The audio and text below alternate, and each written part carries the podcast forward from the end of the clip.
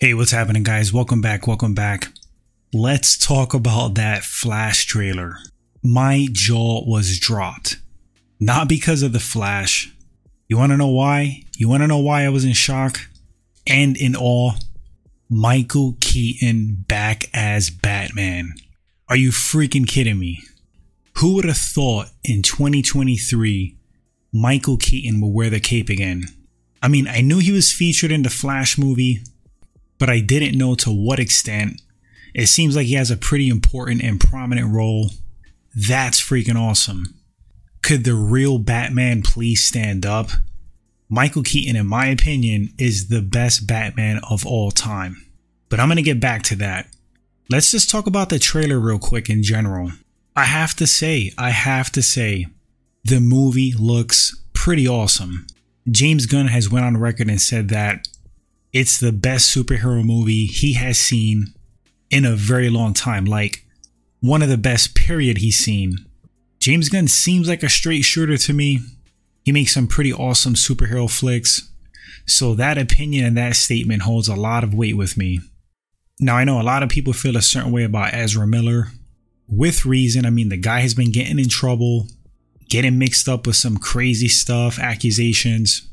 But strictly talking movie wise, I have to say he looks pretty good in that Flash costume. I like the design.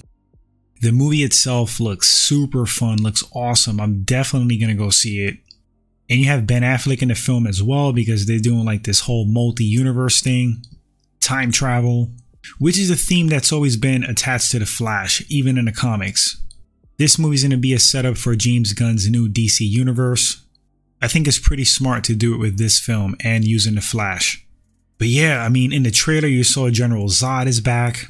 They have like a Supergirl type character. I thought the effects looked pretty adequate, good overall. I mean, there were some scenes that look a little bit cheaply done, little rubbery. That one scene where it looked like Zod was getting punched in the face. But that's just nitpicking. The movie still looks great. The main reason I'm gonna go see this movie, you guessed it, it's because of Michael Keaton. Listen, I'm old enough to have seen the Batman film, the 1989 Batman film in the theater. I was around and old enough to remember Batmania that summer. It was insane. You had Bat merchandise everywhere. You had Prince attached to the soundtrack. He did some of the songs. The movie itself, you had Tim Burton as director, Danny Elfman is the composer. His music for that movie, that score was epic. Descent into Mystery, I think that's the track. When Michael Keaton's Batman is driving to the Batcave, that soundtrack right there, ridiculous. Chills up your spine. You had Jack Nicholson as the Joker. Michael Keaton fully captured the essence of Batman, the aura of Batman. He nailed the voice. I liked him as Bruce Wayne. I feel like that was the best Batman costume, hands down the best Batmobile. The Batwing was epic.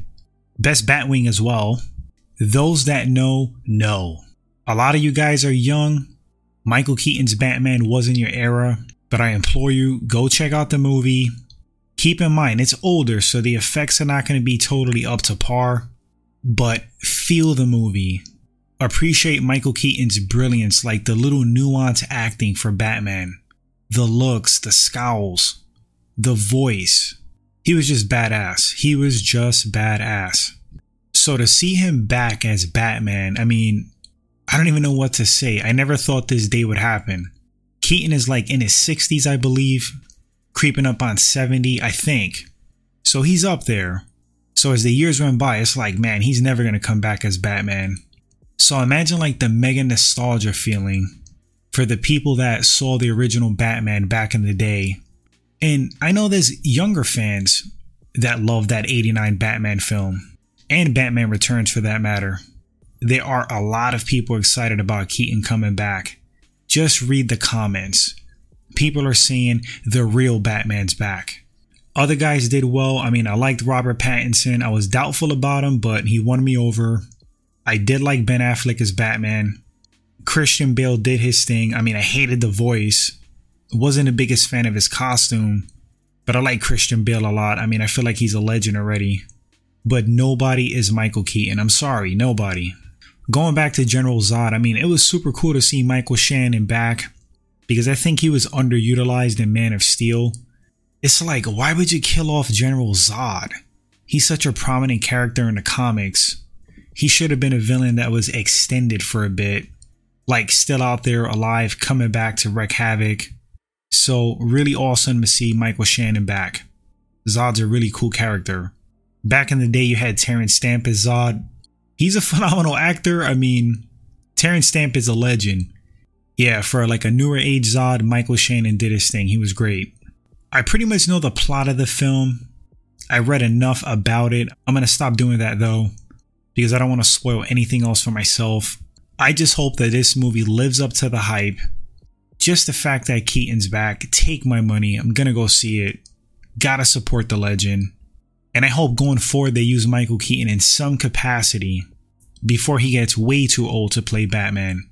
But guys, let me know what you thought about that trailer. Did it blow your mind? Are you excited? I thought it looked pretty good. Surprised me.